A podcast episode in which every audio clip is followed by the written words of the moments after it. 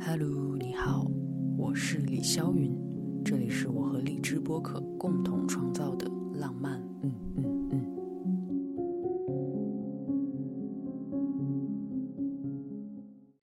好了好了，我们稍微回到主题一点点。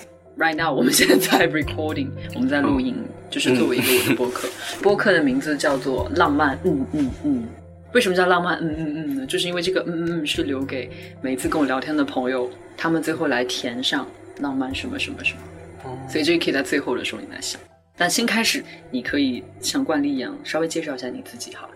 我叫李天俊，嗯，是一九九九年六月出生，马上就要学生证过期就不能用优惠券的那个大学生。我是一个青年艺术创作者和一个独立摄影师。嗯，喜欢创作的东西，嗯哼，就是关于创作的我都挺感兴趣的。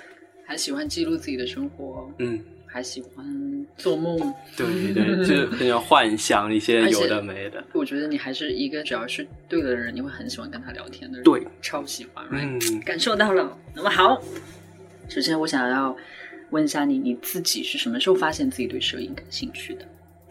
因为我认识你，其实是看到你以前拍的一些创作，跟所有我看到的一些常规的摄影作品都不一样。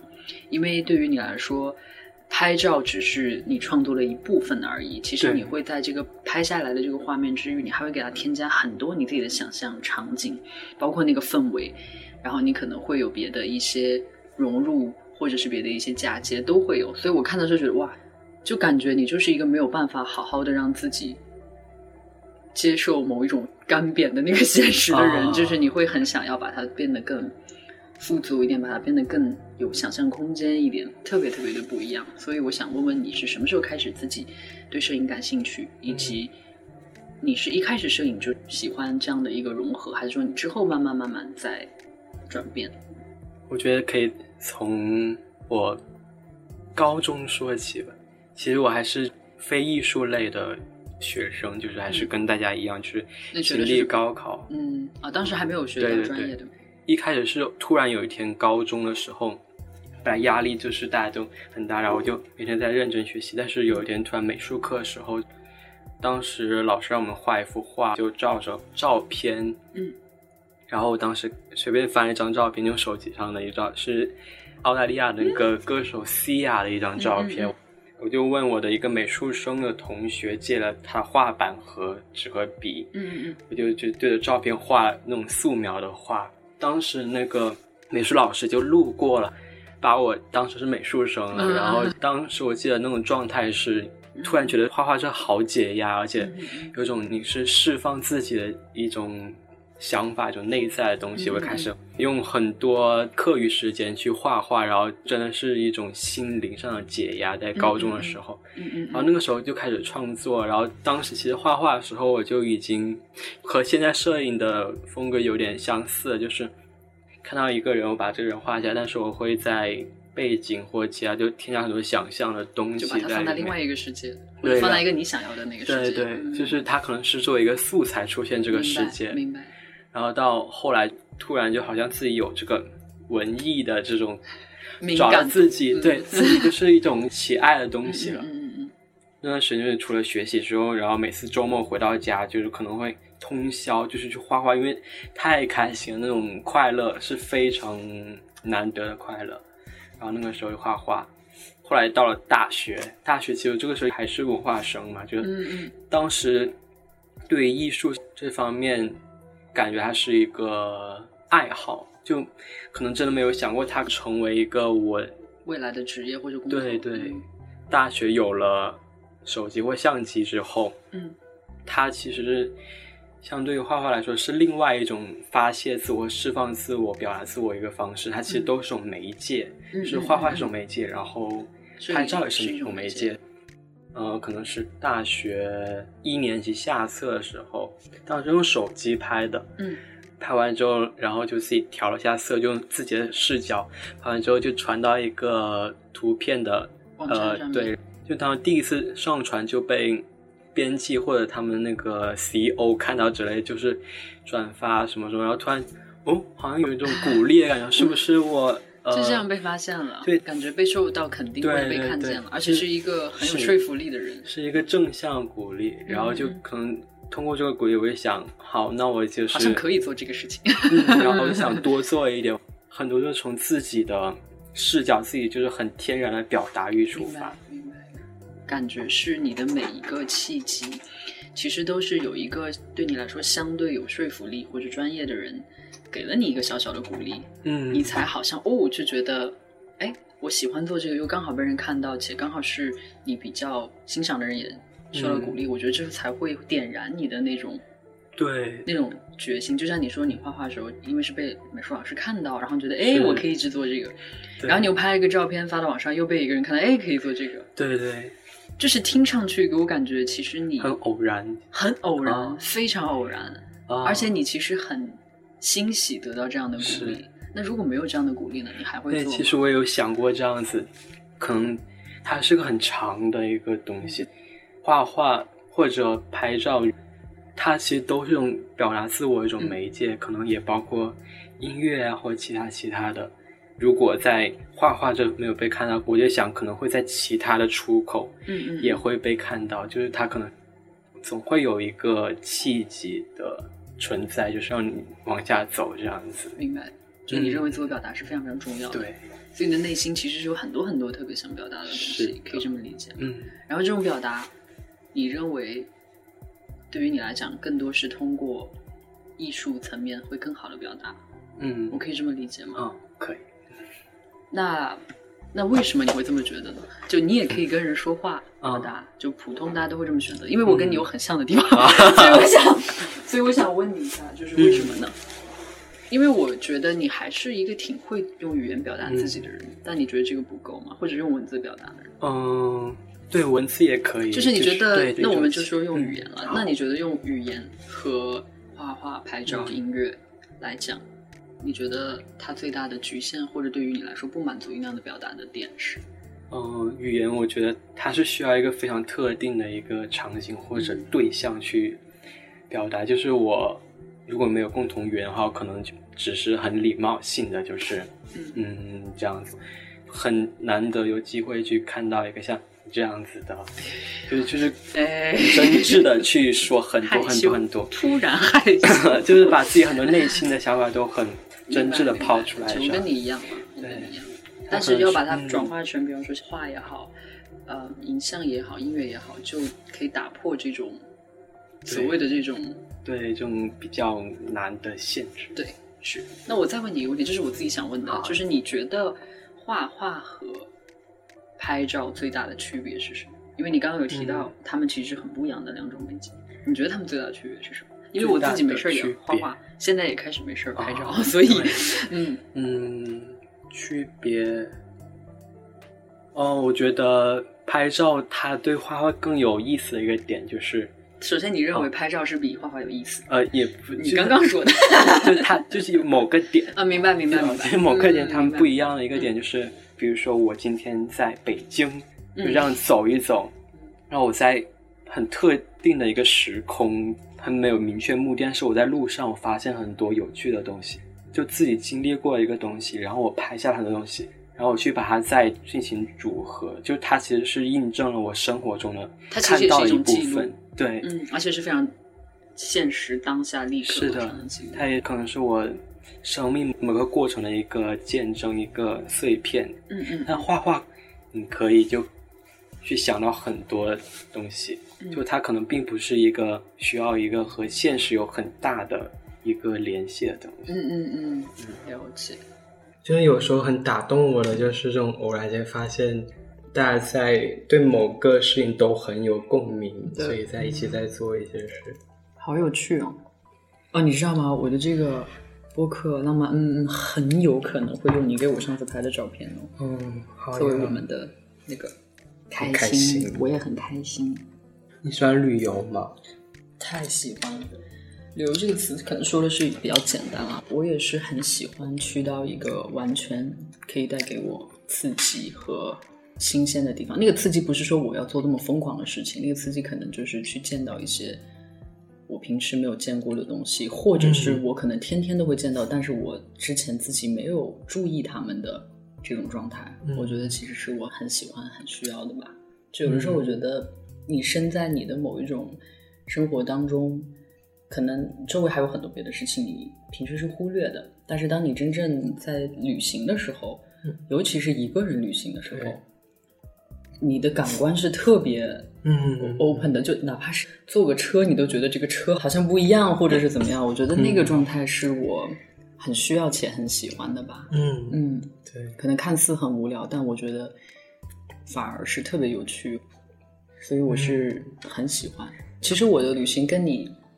就比方说，你会骑自行车走一走，这对我来说也算是，不是非得要到很远的地方，或者是怎么样，我觉得是那个状态吧，时不时的是很需要有这样的状态的。而且我发现你是一个特别喜欢一个人到处走、到处看、到处旅行的人，是吧？对。我是会跟，就哪怕我跟很多朋友再要好的朋友，我们出去旅行，在这个旅行途中，我一定会给自己一个时间，是我要脱群的状态。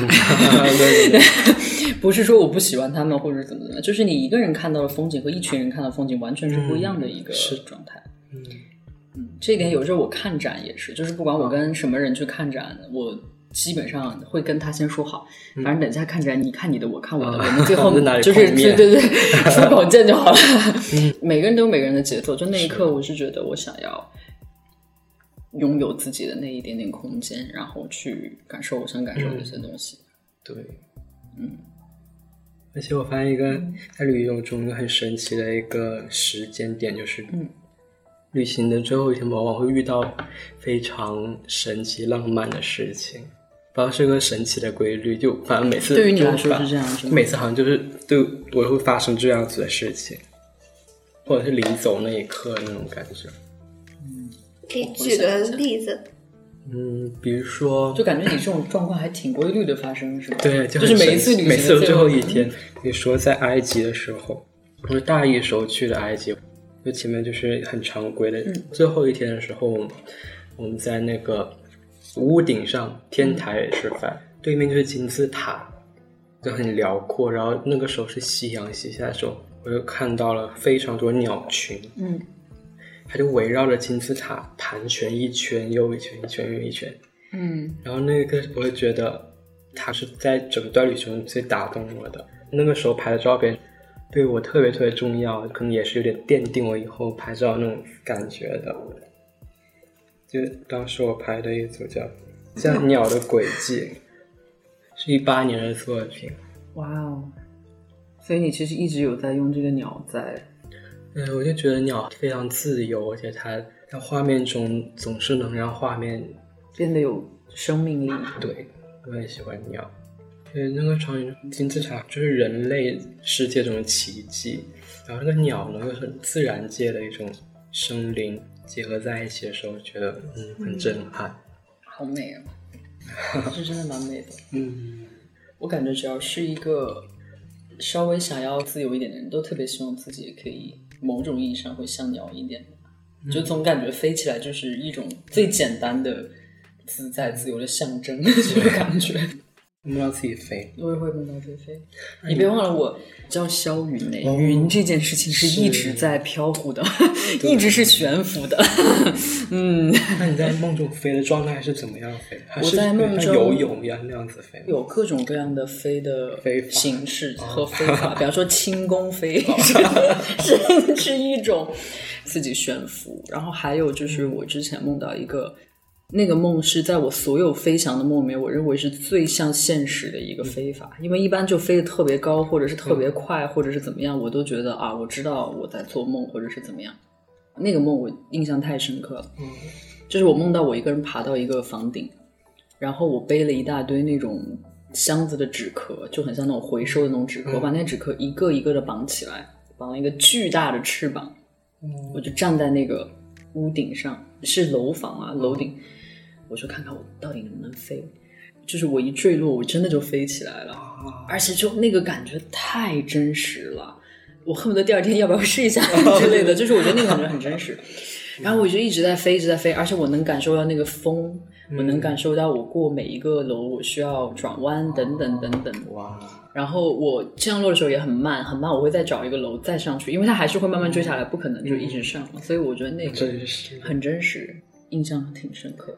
我有一种飞法也是很真实，就是跳起来，然后我游泳手对游泳努力，我就能飞起来。就是你自己天然就可以飞，在空气中和那个空气做互动，然后就可以这样飞起来，就太真实。然后也是我醒来之后，我还真的去试了一下，因为太真实了，然后发现不能飞，只能在梦。而且我在那个梦里还一直在揍自己，就是说，到底有没有感受到？我觉得好像好像是有点痛吧，那应该是真的。那你醒来之后会有点失望。非常失落，因为我是一个基本上只要睡着就会做梦的人，我可以两个小时做四个梦，有时候全部都记下来，是属于比较多梦的人。嗯，那你昨天晚上有做什么梦？昨天晚上应该是一个很无聊的梦，一般我只会记比较有趣的梦。对，但是最近啊，有一个梦的状态是真的常出现，就是我在跟别人一起录播客。天。最近的一个梦是我梦到我在采访张艺谋，嗯，然后我也不知道为什么我会采访到他，然后但我觉得挺酷的，因为我很欣赏他，然后我就梦我就说啊，那个导演您对浪漫，因为我们就是你看在梦里我很清醒，保持记住我的主题，然后就问他您对浪漫的理解是什么，然后他就说我觉得浪漫是对的人，这个人是对的人，所以你做的一切事情都很浪漫，嗯。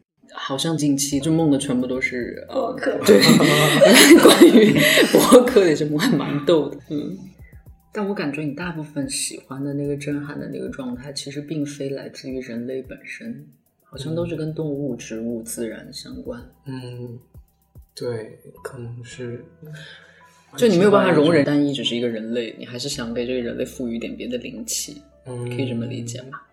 也不是，我可能是觉得。自然或动物，它的状态下是非常真实，而不是人为构建出来那种。可能这样的真实更容易打动人。我也很喜欢人，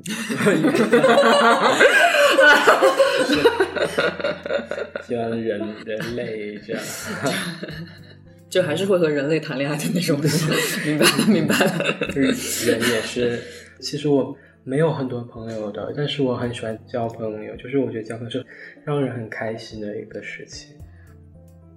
那你觉得人在什么时候是最自在的？或者是那种，不管是我们的一种文明啊，或者是我们的礼仪啊，或者是我们被调教的那个状态？你觉得人是在什么情况下是最真实和自在的？嗯，可能是一个人的时候，就是嗯。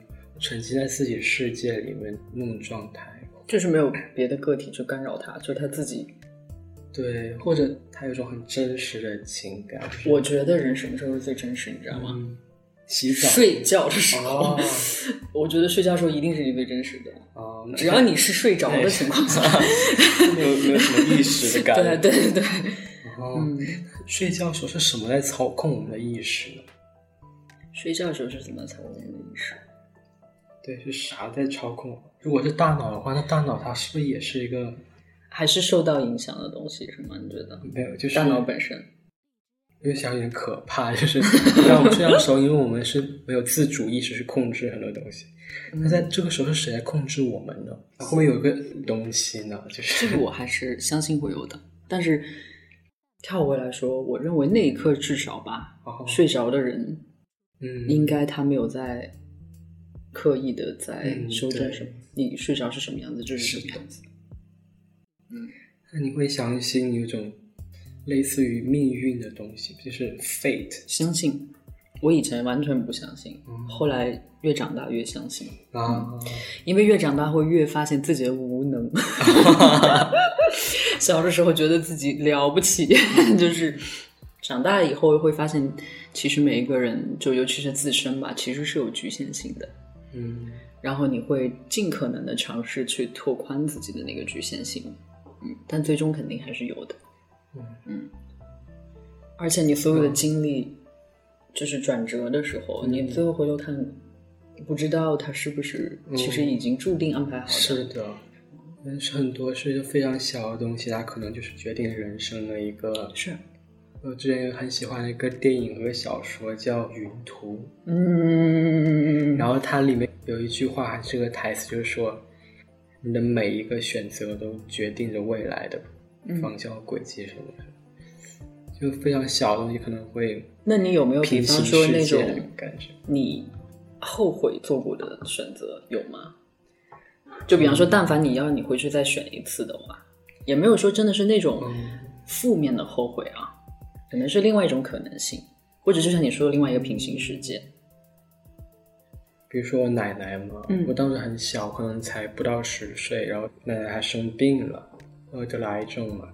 那个时候呢，我太小，就家里人就告诉我我奶奶生病了，然后我当时就很天真，因为就像感冒发烧一样，就是会好的呀这样子。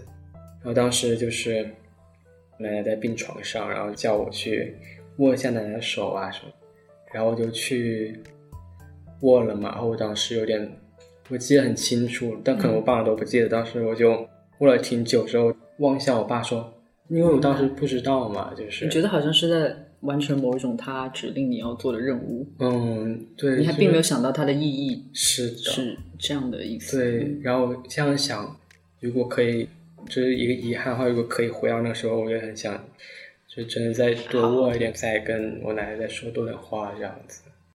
然后后来下一次知道的时候，已经去世了，我奶奶。嗯，明白了。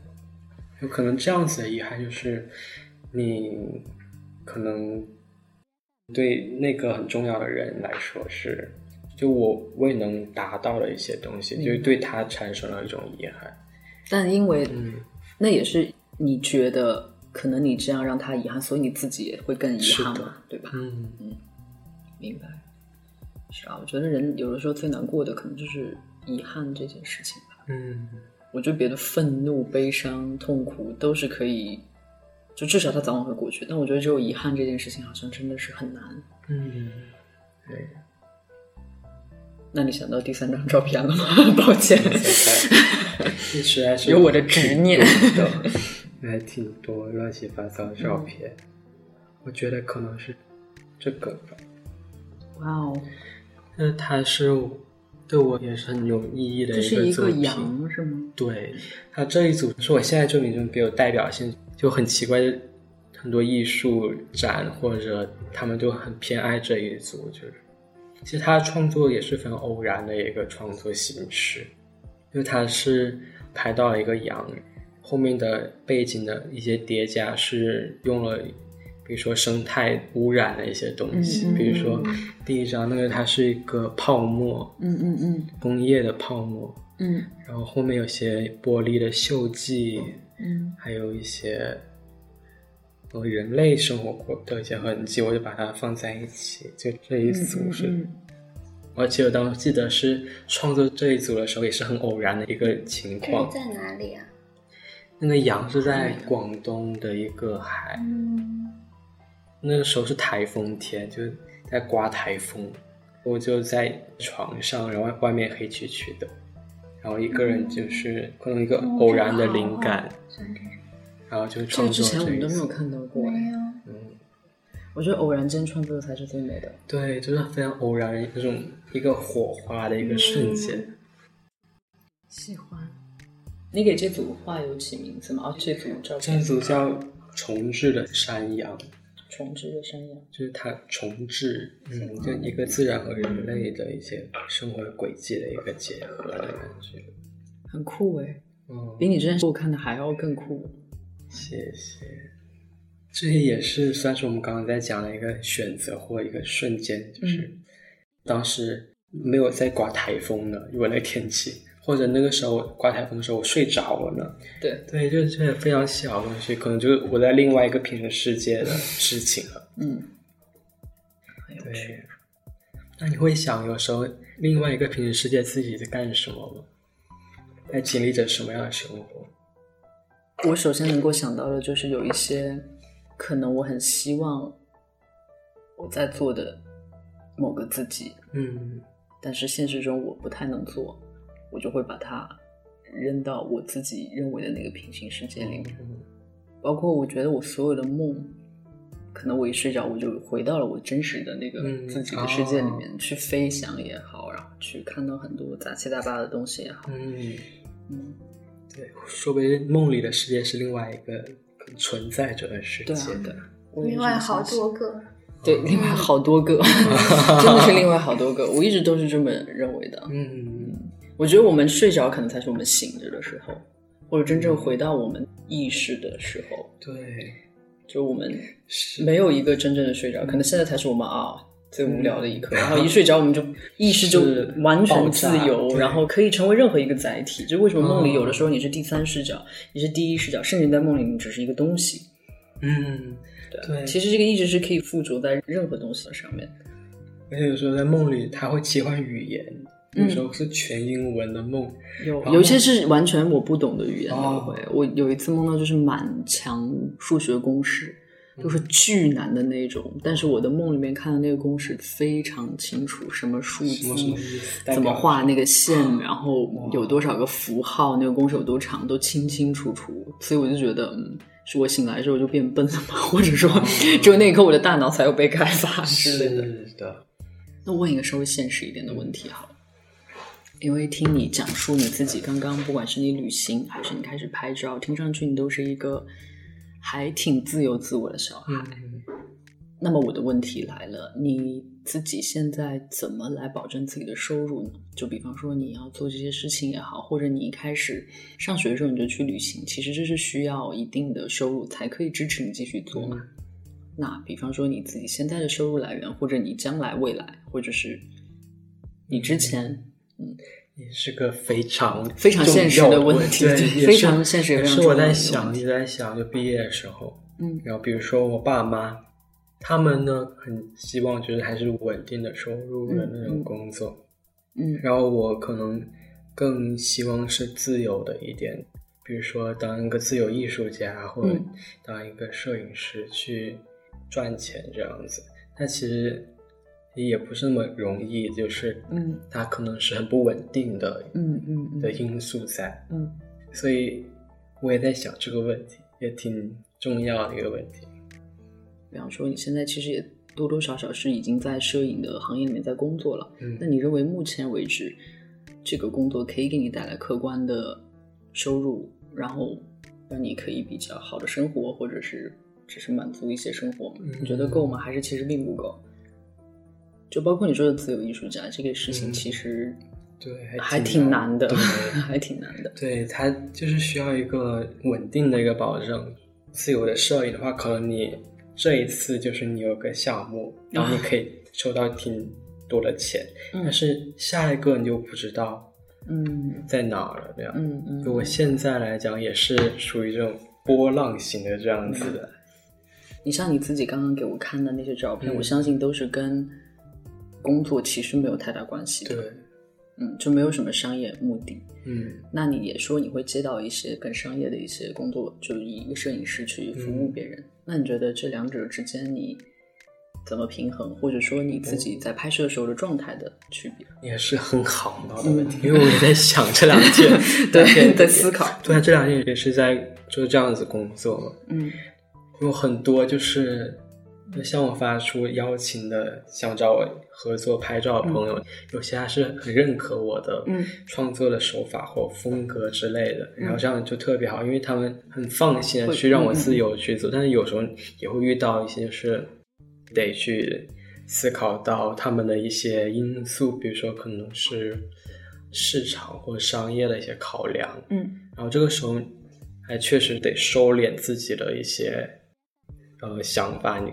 要更贴近他想要的东西，嗯是一个甲方和乙方那种状态的感觉。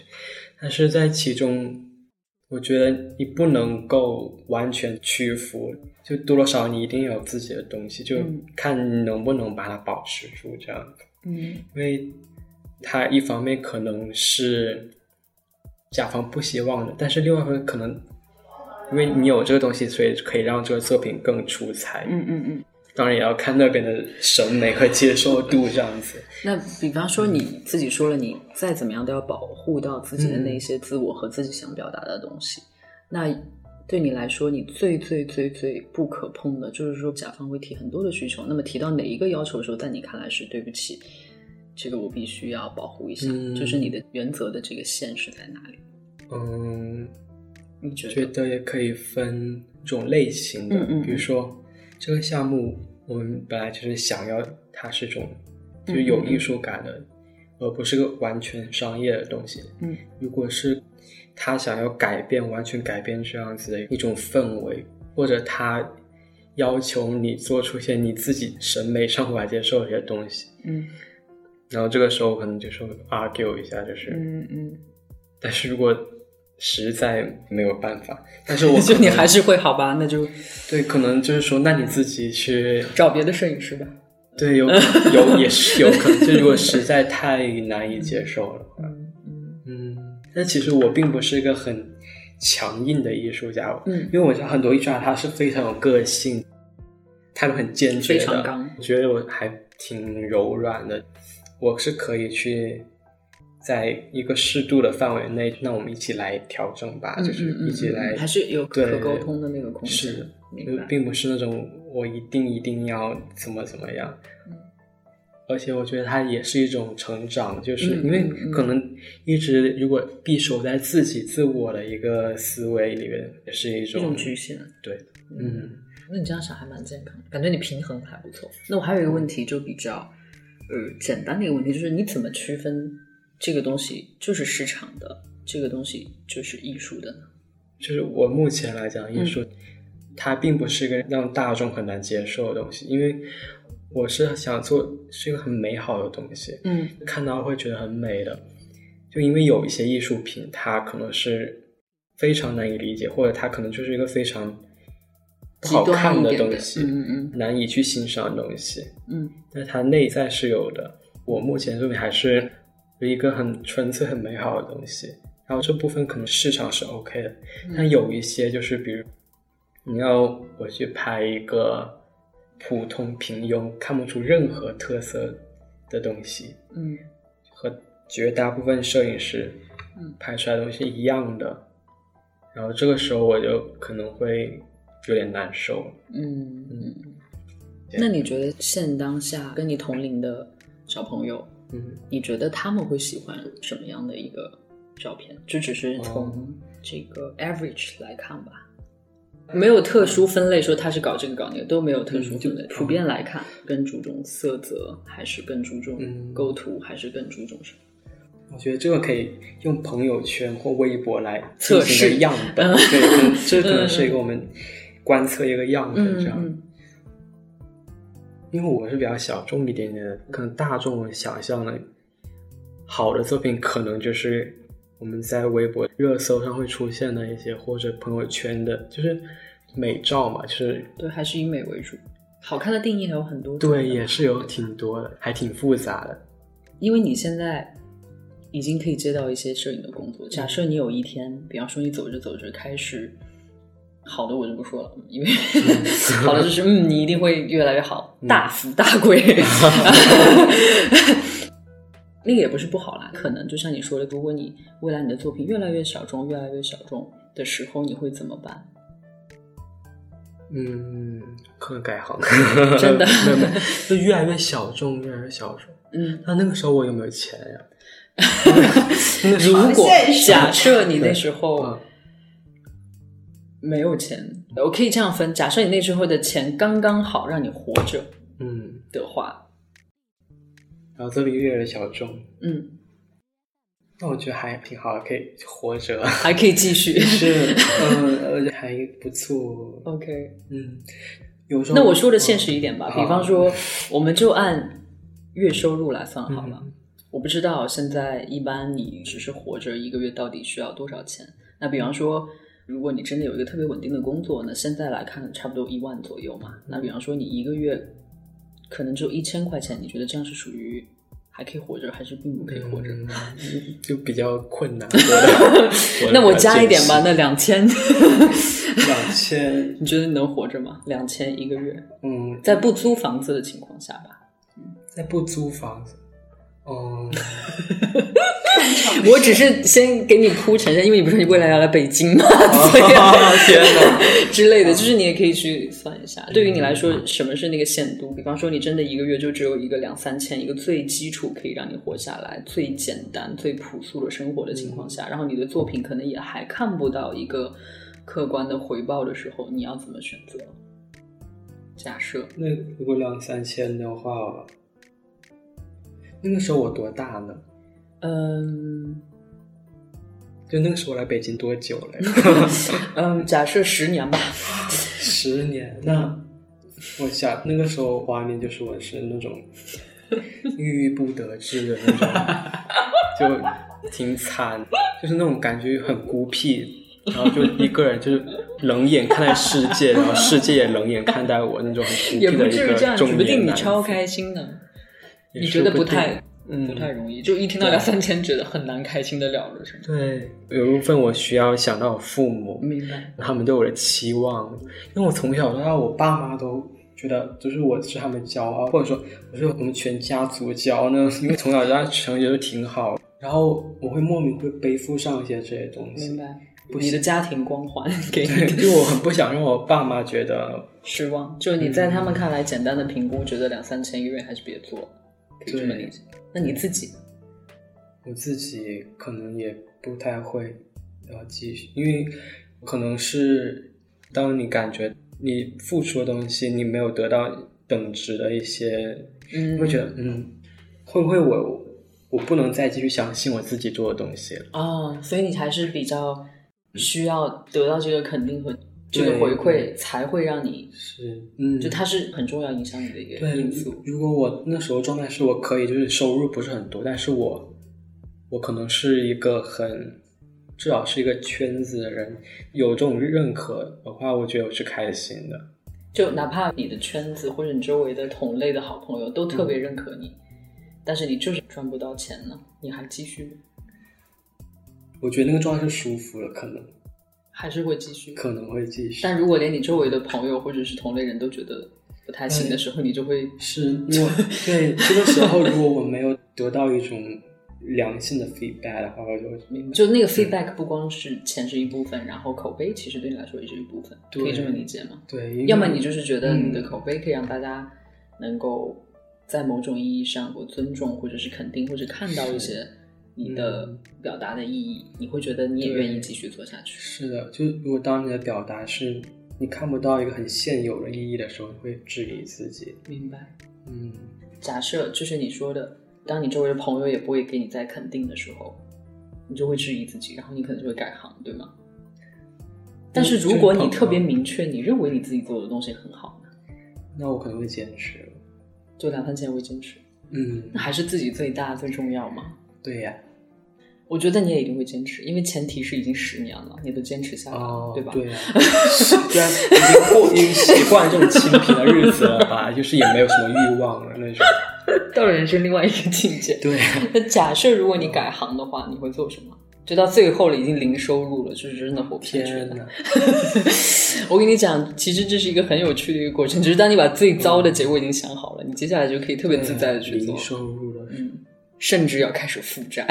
天，那我可能就真的会 做一个很常规的工作对，就是进公司，就是用我的学历给我东西能够明白明白。做一些常规好的。，不吓你了，不吓你。那我们再有另外一个平行世界，假如你未来真的会大富大贵，很多人喜欢，很多人吹捧你，也不到吹捧，就很多人肯定你，很多人欣赏你，所有人都爱你，觉得你的东西是最好的，会花重金去买你的作品，那一刻你会怎样？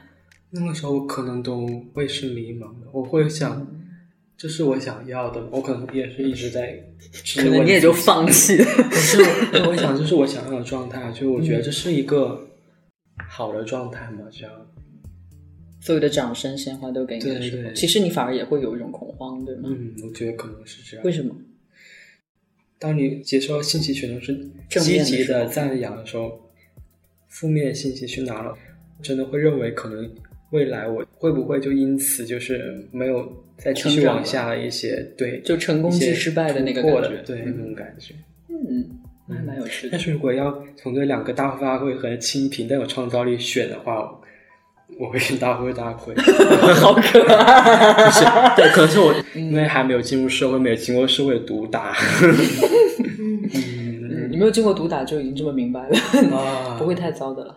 之前我们上次不是聊到一个 MBTI 那个测试，人格类型的测试，嗯嗯就是我测的我是 INFP，因为它是所有人格类型中人数最少的之一，特点是叫理想主义者，就是他可能是非常极端理想主义者，然后他也是收入在各个类型中是比较低的那一种，因为它太理想，太不现实了。嗯，你也不要想是给自己心理暗示。我希望你是现实中被人看到的是绝对大富大贵，但我希望你的内心可以记得，嗯，如果是清贫的我，是我永远会保持内心那个清贫的我嘛。因为我也觉得，有的时候创作的人他需要那一份平静。对那种真挚，对很纯粹的东西。对，祝你一切都好运。反正我们会常见面的。对呀、对呀、开心。那还有个问题，嗯，就是感觉你都蛮独立，在做一些创作啊，或者是艺术啊，等等等等。你是接收到所有的人都是在支持你的吗？还是有的时候也会接收到一些反对你或者是质疑你的，嗯有吗？不太理解你的，可能目前来说基本上没有，也有可能大家目前就是，说好话在你面前就可能大家目前会觉得是学生嘛，那啊你已经有这些东西非常好呀，但是嗯可能我觉得到社会上是不同的阶段了，会有质疑了。你会期待社会还是恐惧社会？嗯，一定要比的话，就当我是学生的时候，我是期待的，然后现在快马上不是，我就有点有点恐恐惧。嗯，你觉得最让你恐惧的是什么？是一种未知，还是说你已经看到的某些现实的？就是未知的，未知。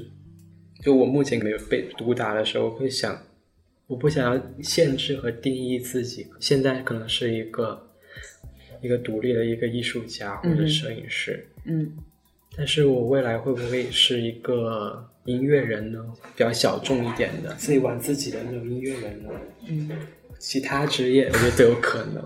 就是你觉得嗯并没有到这辈子就做这一件事情，你就觉得我这辈子还有很多种可能性。是只不过现阶段 OK，我想要好好拍照。嗯，因为我觉得很理想的情况下，嗯这些都是一种表达自我的媒介或者出口。听上去你是一个非常需要出口和表达的人，可以这么讲吗？因为我每天乱七八糟的东西，如果不表达出来表达出来的话，就有点可惜吧。嗯会会也是希望自己能够留下来一些东西。你很怕自己不留下来任何东西，嗯，就你很想证明自己存在过。对，我觉得是一个我来过这个世界，可能给一些人带来了一些好的影响或一些改变之类的。我会觉得是嗯，我的意义吧。那你的终极目标，或者是你最想给别人带来的改变和影响是什么？如果终极的话，嗯，帮助到很多人，这样就是帮助到很多人。对，他们可能是非常苦难或困顿的一个境况下，嗯嗯如果能够从我这里得到了一些小小的影响或力量，我觉得嗯有我的意义这样子。那你觉得，其实，在帮助别人或者这种影响的时候，我认为啊，如果我只是一种猜想，我不确定，其实是不是你自己更希望得到那个帮助？其实我觉得我们人生在世 做了一切事情，其实都是从我出发，然后又回到自己的。比如说，我是一个慈善家，嗯那么慈善家他去帮助很多人，他最终目的他也是要满足自己心里的一个这样子的一个需求。嗯，一个位置。对，嗯虽然这样说起来好像有点，就好像有点自私，但其实大家做任何事情都是出于一个自己的一种，比如说我去帮助一些人，那是我自己我要你也得到了某种满足，对而那个满足其实可以帮助到你更多的。，其实它也是一种无私的，就是嗯一种体现，但其实大家最终也是回到自己身上的。嗯好，接下来有一个浪漫二选一的问题，嗯就是一共只有三个题，然后你可以做出迅速的反应，反应要迅速做出，但是你给我解释的时候，你可以多说一点。啊 影像或者音乐，你会觉得二者之间哪个更浪漫？不是说这个浪漫，另外一个就完全不浪漫。影像是指就是视觉的、视觉的东西，影像或者音乐。可是影像它 已经开始纠结了没有，它也包括了音乐呀、影像里面它这样吧，我对你好解来讲，我给你翻译一下这道题。对于你来讲，摄影还是唱歌好了？唱歌，你觉得唱歌更浪漫对呀、？Really？为什么？摄影伴读你？为什么你会觉得音乐更浪漫？因为我的答案肯定是觉得音乐更浪漫。嗯对于我来说，因为我本来就是做音乐的嘛。因为摄影可能自己一直在做嘛。我觉得浪漫可能是当你是一个局外人的时候，你看里面的东西会觉得哇好浪漫，但是当你已经开始去创作一些东西，你就是你会觉得很痛苦没有就就 习以为习以常为常了，就没有啊，明白，就是你还是带着某一种好奇和期待在里面。是嗯，星星还是月亮？月亮。哦，不对，好可爱。再问一次，我再快速回答。星星还是月亮？月亮吧。为什么？嗯，可能我回答月亮是因为我就是有个系列叫《月亮与创造者》，然后那个系列就是最开始就是和月亮相关的一个东西。月亮，因为它是一个很有趣的东西，就是它在天上不像太阳那么耀眼，但是它是一直待在那，也不是很明亮，也不是很热，但是它是就一种陪伴的感觉。嗯嗯。第三个问题是关于你摄影的，嗯，前期还是后期？后期。嗯，为什么？就前期后期指的是摄影的过程，对？对，就是你拍下那张，我认为那是前期当下，然后后期就是你自己做的嘛。因为这个问题，我觉得也只为您啊，量身打造。对量身打造的一个问题。这个我觉得可以，就是跟我创作方式比较有关系。嗯，我总是想要一些和大家不一样的东西，想要特立独行，加一些自己的小东西。然后前期的话，就是可能一个大家都可以拍，只不过一个际遇的关系，可能你遇到了，我没遇到。嗯那后期就不一样，后期是你一个人把你想象中的画面去赋予它更多的对，东西它是非常个人的一些东西。嗯它比前期相对于来讲更有想象空间，也更个人化一点，明白，所以我可能会选后期。就后期是创作的过程。明白，明白。再问你一个问题，就是那对于你来说，你所有拥有的实体的物件里面，有没有三样对你来说最深刻，或者说是最有趣，或者说是你一下脑后面会想到的三样东西？嗯，我想到了一个，嗯，也是有点搞笑，嗯就是它是我初中的，还是一个猴子，就买什么送了一个小星星那个小玩偶。初中我那个书堆那么高，在我课桌上，但是我会把那个小猴放在我这里。我老是掉东西，我怎么很乱？它老是掉，但很神奇，是它每次都能回到我身边。就每次他不见的时候，他莫名会在某个地方就找出来，嗯嗯，然后就觉得好神奇。当时我觉得他是我什么幸运符之类的。嗯然后最后一次不见就是中考之后，嗯就是他可能陪完我学习这一段路程之后，他就消失了。哇哦，那种感觉所以他现在已经找不到对，就再也没有了。那第二样东西呢，呃，我的包吧，我的书包，嗯因为我我换过挺多书包，但是每一次换书包的时候，我对上个书包就会有感情的感觉，嗯。就老是会被我背的烂烂的，嗯，然后就感觉是是包的质量不太好。有有可能，反正最后就烂烂的，然后觉得嗯对不起他的感觉，就是嗯被我背的，嗯，但是还挺有那你最觉得对不起他的那个包是哪个包啊？这个印象比较深刻一个包，就是我在那个时候是刚上初中，就是我和我妈去书城买了个新包，嗯。然后当时我会给自己一个人设，然后那个时候我想做一个阳光少年，当时看到一个橙色的包，就特别喜欢它，然后就说我要买那个包的原因就想做个阳光少年，嗯。然后就去买那个包，嗯。然后一直背着，后来就也不见了那个包包，就可能被丢了吧。嗯，那第三样东西呢？想到一个嗯我初中的时候一个 MP 三、嗯其实我初中那个时候 MP 三已经被淘汰了，那个时候因为那个时候那时候开始智能手机都可以听歌了。但是我们学校当初中时候还是很严格的，不能带手机。